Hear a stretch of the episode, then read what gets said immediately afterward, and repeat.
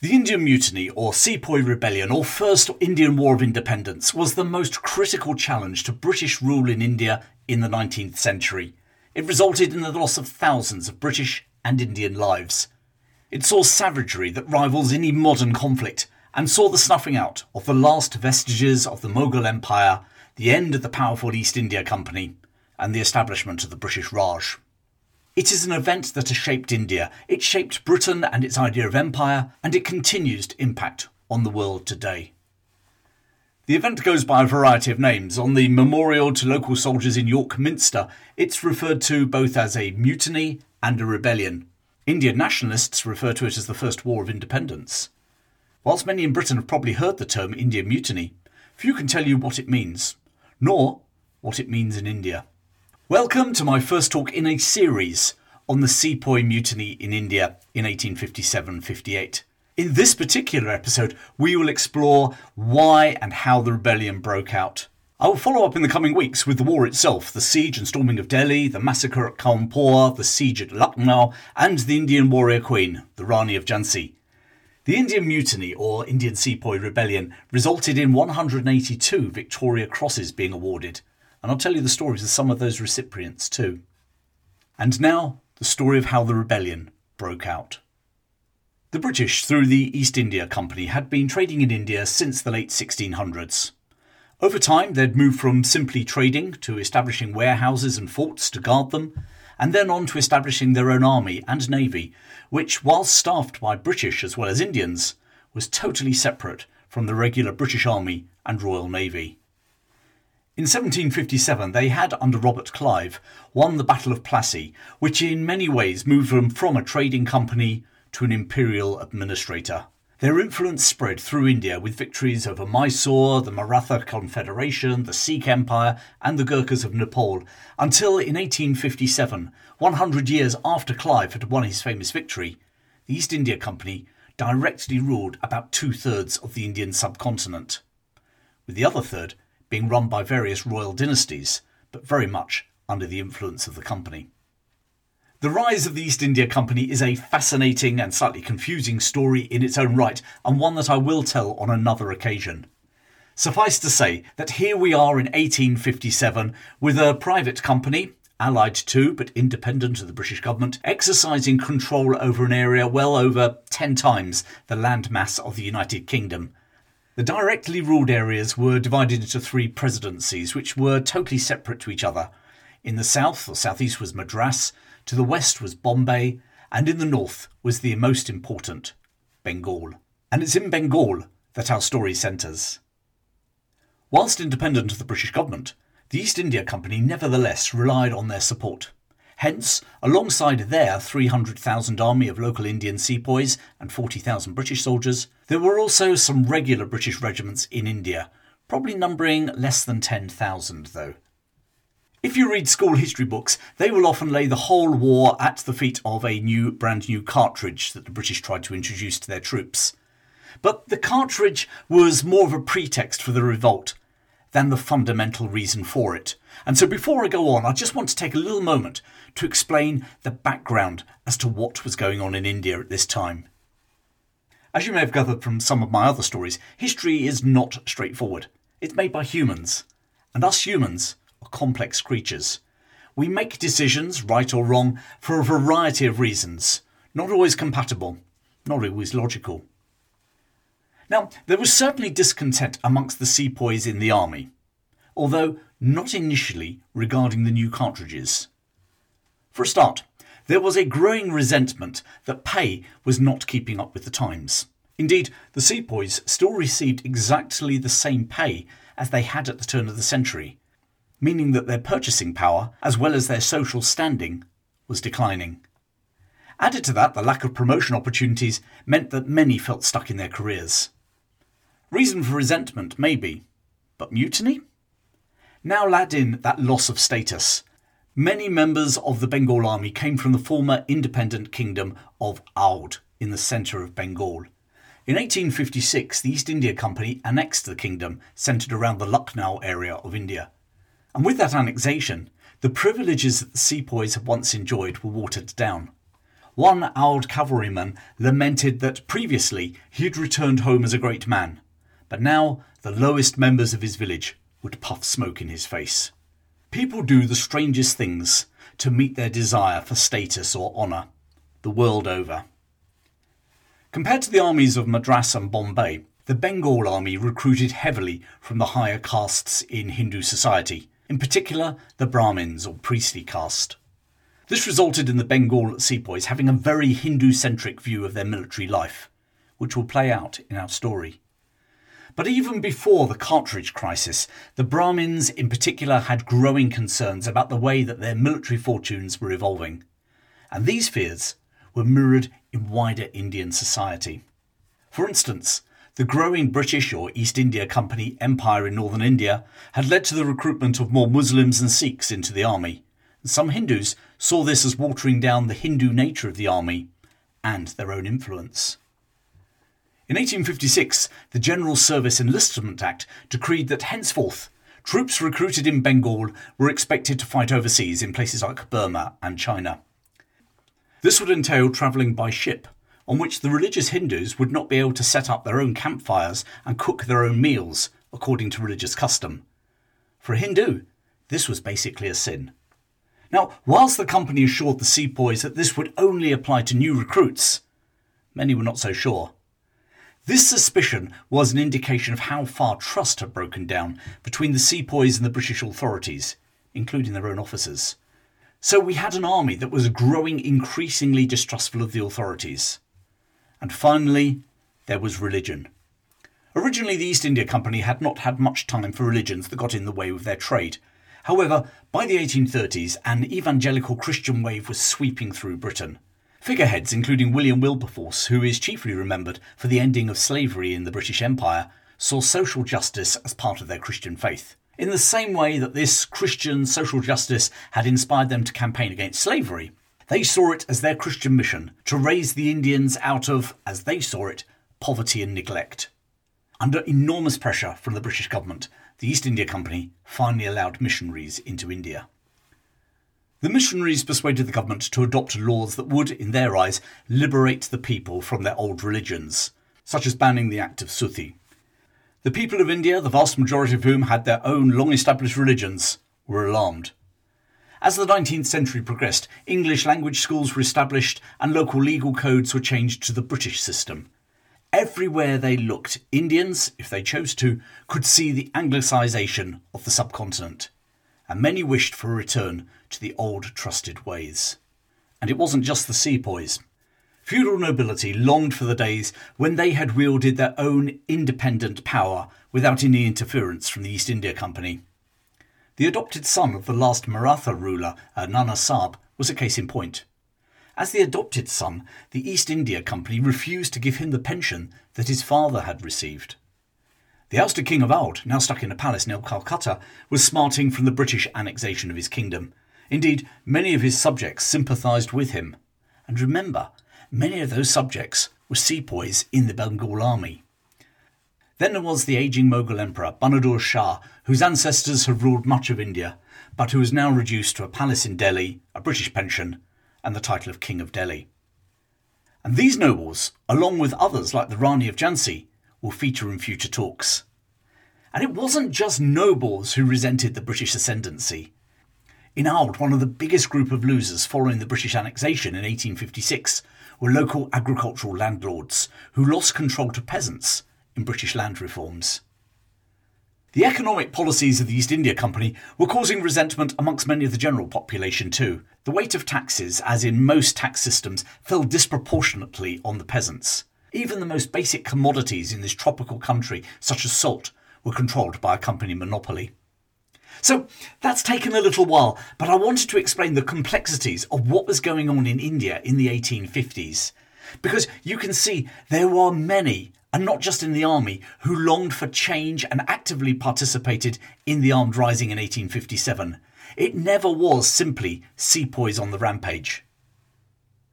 Maybe you can also understand why some Indians refer to this revolt not as the Indian Mutiny or Sepoy Rebellion, but as the First War of Indian Independence. Now, you might disagree, but then history is all about perspectives.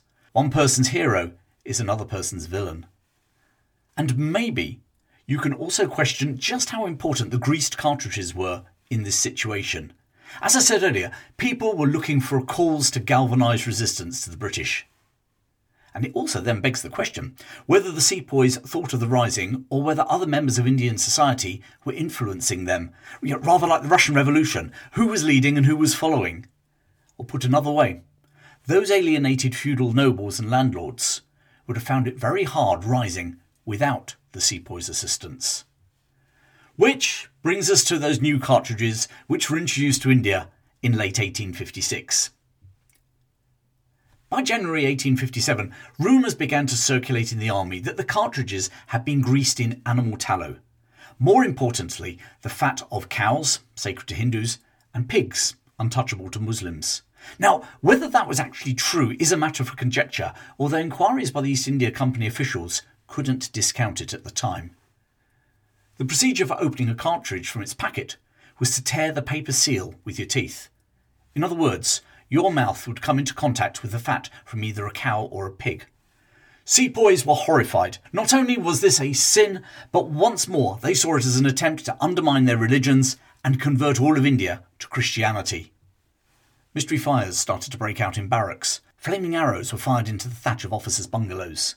The telegraph station at Barrackpore was burned to the ground, and the British commanding officer at the local garrison warned the Governor General that outsiders were trying to cause trouble inside the army. And then something altogether strange happened. Throughout Bengal, chapatis, small round flatbreads, started to be passed from village to village. No one seemed to know exactly what it meant, but traditionally it was a sign of a momentous change afoot. What momentous change? No one seemed to know. Some believed on the 100th anniversary of Clive's victory at Plassey, 1857, something was going to happen to the British. Others confusingly thought maybe the chapatis had been sent by the British, but for what reason they didn't know. But as the months passed in 1857, there was a growing expectation that something huge was about to happen. And it was. It would tear northern India apart and cost thousands upon thousands of lives. Despite these signs that trouble was brewing, the British authorities seemed to be taking a blase attitude. Whilst there had been mutinies in the Sepoy army before, there hadn't been one for 30 years. Quite frankly, the Sepoys had fought loads of wars on behalf of the British, and they could be trusted. No British reinforcements were sent for, despite the fact that in the whole of Bengal, an area the size of France and Germany combined, there were just four British infantry battalions. All that was needed was for their British officers to convince the sepoys that the rumours regarding the cartridges were false, and everything would be fine. At the sizable military base at Barrackpore, the garrison commander, General John Hearsey, tried to allay the sepoys' fears. Aged 66, Hearsey had spent his whole adult life serving in the East India Company's army. Having seen active service in both the Third Maratha War and the Second Sikh War, he was respected by his men. Now, on the 9th of February 1857, he addressed the men of the 34th Bengal Native Infantry in their own language assuring them that the cartridges were not being greased with the fat of animals that were either holy or offensive, tensions were allayed. Or rather, they were for the moment. If General Hearsey was sympathetic to his men's concerns, the commander of the 19th Bengal Native Infantry, based at Berhampur, 90 miles north of him, was not. Here, Colonel Mitchell was faced with a similar situation on the 27th of February the 19th Bengal Native Infantry was predominantly Hindu. Nearly half its members were from the priestly Brahmin caste. They too shared the story that the cartridges had been greased in cow fat and wouldn't accept them. But rather than the sympathy, Colonel Mitchell decided to tough it out. He threatened to send them abroad to either Burma or India if they didn't take the cartridges. In the ensuing standoff, Mitchell had lost his nerve and backed down, but the die had been cast any respect that his men had previously had for him evaporated. Moreover, his bombastic approach seemed to confirm to the men of the 19th that they had been right about the cartridges all along, as his only argument was to threaten them. A month later, the authorities finally decided to deal with the defiant 19th Bengals. They were ordered to march the 90 miles to Barrackpore, where they'd be disbanded. To ensure that this disciplinary didn't get out of hand, the authorities ordered the British 87th Regiment of Foot, later the 1st Battalion Royal Irish Fusiliers, to return from Burma to Barrackpore. The arrival of the British 87th Regiment might have been a good insurance policy for the East India Company, but it didn't help the situation at Barrackpore. Here, General Hearsey's men of the 34th Bengal Native Infantry feared that having dealt with the 19th, these white troops might be turned on them for their reluctance to use the new cartridges. The 19th duly arrived at Barrackpore and were disbanded, but the event had made an impact on their comrades in the 34th Bengals. Whilst they respected the general, they were aware that, unlike them, whilst they respected the general, they were aware that, unlike them, their comrades in the 19th had taken a moral come religious stand that they had failed to do.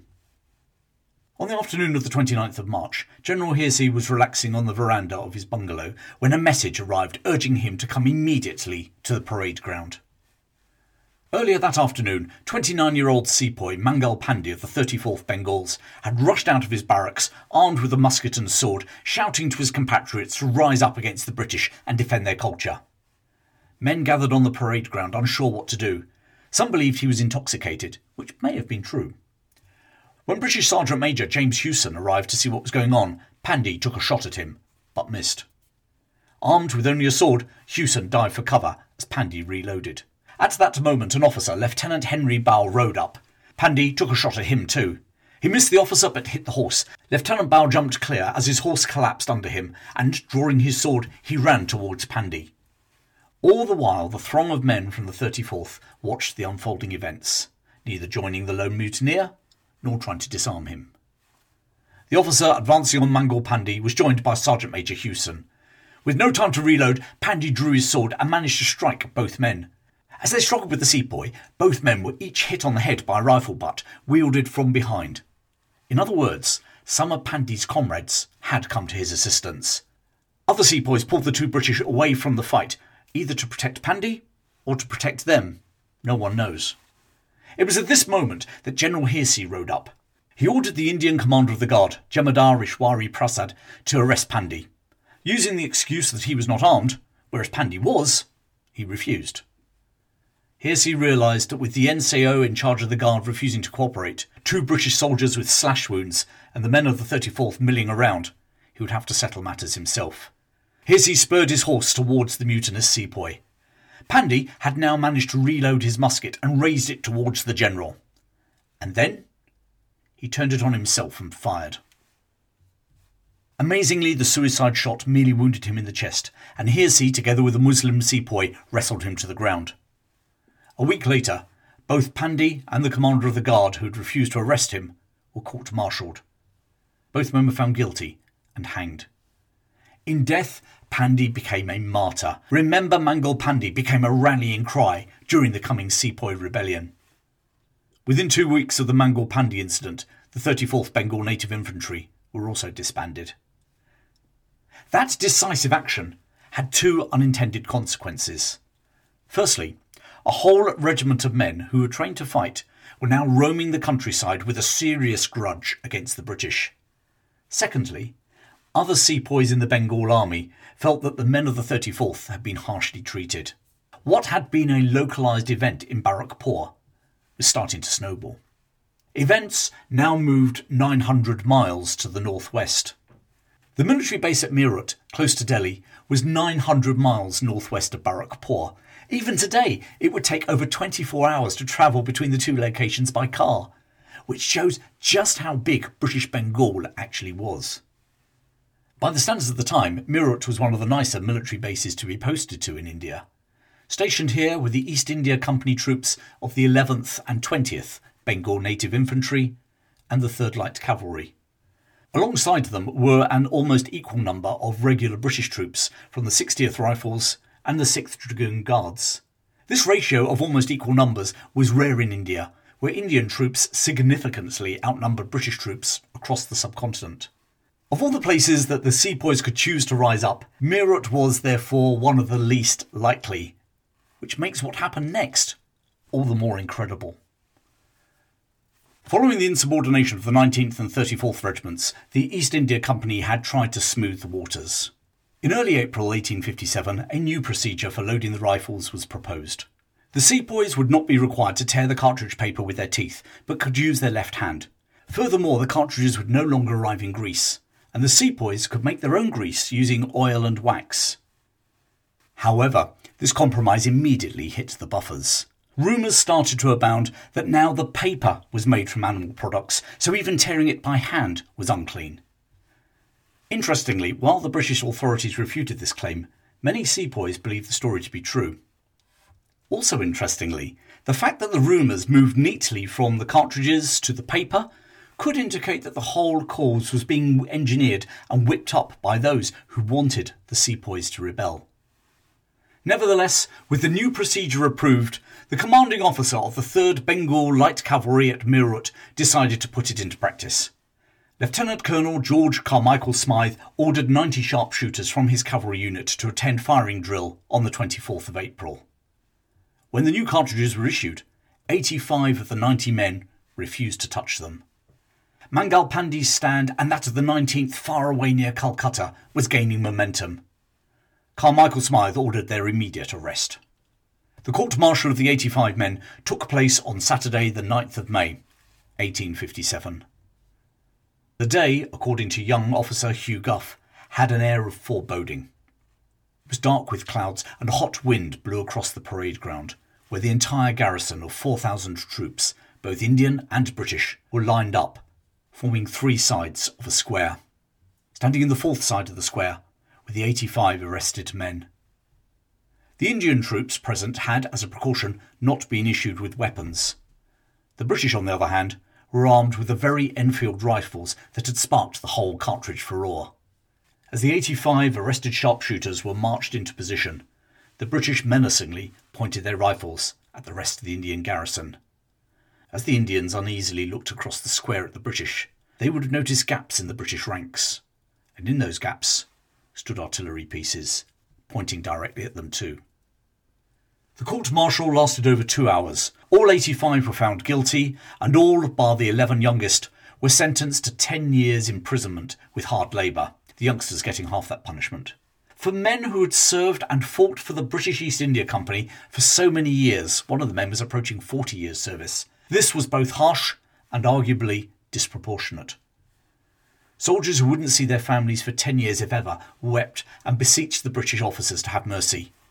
None was given. They were shackled, had their tunics ripped off, and then they were marched to the jail, past the remaining sepoys on the parade ground. And as they passed, they berated their comrades for just standing there, and many of those men openly wept, possibly in sadness at the injustice, but maybe in frustration at being able to do nothing with those rifles and cannon facing them.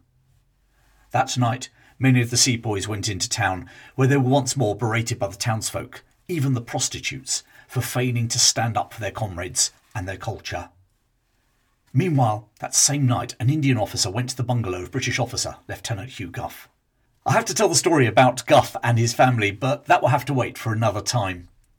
On this occasion, Gough was told by the Indian officer, who refused to move out of the shadows outside the building, that something was afoot for the following day. Alarmed, Gough immediately went to his commanding officer, Carmichael Smyth. The man who had moved with such haste to implement the new cartridge procedure, which had led to the emotional court martial, dismissed Gough's concerns. Not willing to take no for an answer, the lieutenant then went to the garrison commander, Brigadier Archdale Wilson, but once again his intelligence was dismissed. Sunday, the 10th of May, 1857, dawned, and it seemed that young Gough had overreacted. Whilst sullen, the Indian troops showed no sign of misbehaviour. Likewise, there was no rising in the town. Off duty British troops spent the afternoon in the bazaar, and whilst the atmosphere was tense, the afternoon passed off without incident. Meanwhile, officers and their families prepared to attend a church service in the evening. Suddenly, at around 5 pm, a rumour spread through the bazaar that British troops were on their way to disarm and disband the Bengali regiments. Sepoys sped back to the barracks to warn their comrades of the impending British attack. A member of the 3rd Light Cavalry, where Lieutenant Gough was an officer, rode from their barracks to the 20th Bengal Native Infantry to pass on the warning. The sepoys, now joined by a mob from the town, broke into the armoury and seized weapons to defend themselves. The Indian Mutiny, or Sepoy Rebellion, or First Indian War of Independence, had started. Meanwhile, the British, who in theory were on their way to attack the sepoys, were blissfully unaware of anything out of the ordinary. But not for long.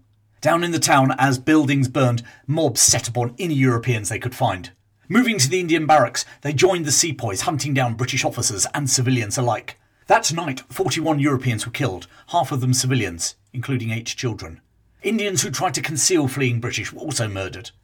In a viciousness that was to mark the Sepoy rebellion from both sides, 23 year old pregnant wife of a British officer in one of the native units, Mrs. Chambers, was hacked to death and her baby cut out of her womb and placed next to her body by a local butcher.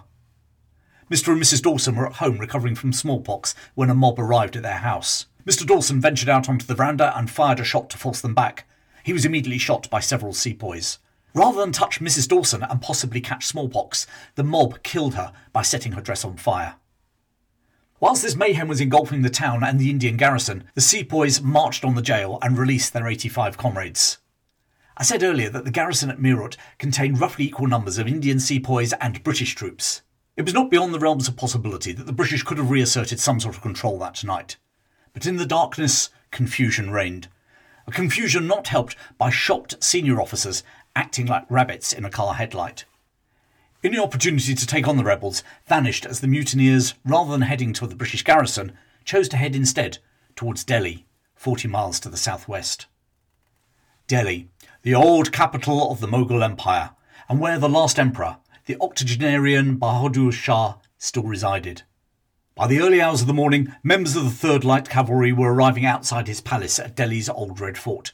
They shouted their support for the emperor and a restoration of the old regime. From behind locked doors, the aging emperor listened to their shouts, but didn't, for the moment, endorse them. Whilst Bahadur Shah was not giving his support to the rebels, there were many in his court who had been waiting and praying for this day to come. Venturing out, they joined the growing number of troops arriving from Meerut, and local crowds also joined the sepoys. With virtually no British troops stationed in Delhi, the city was swiftly occupied by the rebels. British civilians and Indian Christians were attacked. The three regiments of the Bengal Native Infantry who were garrisoned in the city gave the rebels a mixed reception. Many joined them, but others quietly slipped away. The only part of the city held by the British was the arsenal, and even here it was by a group of nine officers who had no hope of holding out. In a huge explosion, they blew it sky high rather than letting the arsenal fall into rebel hands. Amazingly, some of the officers managed to survive the explosion and flee the city.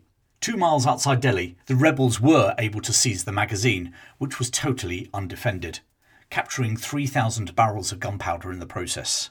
Maybe he genuinely wanted to restore Mughal fortunes and believed the rising would achieve his true restoration.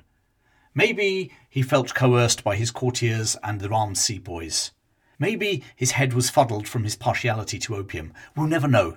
But now, Bahadur Shah, the last Mughal emperor, gave his blessing to the rebellion. The old Mughal capital was in their hands. They'd captured 3,000 barrels of gunpowder, and now the old emperor had given them his endorsement. The rebellion was gaining traction. Across northern India, other sepoys heard the news and started to rise. Meanwhile, the British, who had misread and mishandled the situation, were caught totally by surprise. The Chapatis had foretold momentous times. 100 years after Robert Clive's victory in the Battle of Plassey, this was the moment for India to break free of British, or more particularly the East India Company's rule. The Chapatis did indeed foretell momentous times, but maybe not quite how the rebel sepoys and others dreaming of independence thought. The next 10 months would unleash a savage war across northern India, which would cost thousands of British and possibly hundreds of thousands of Indian lives.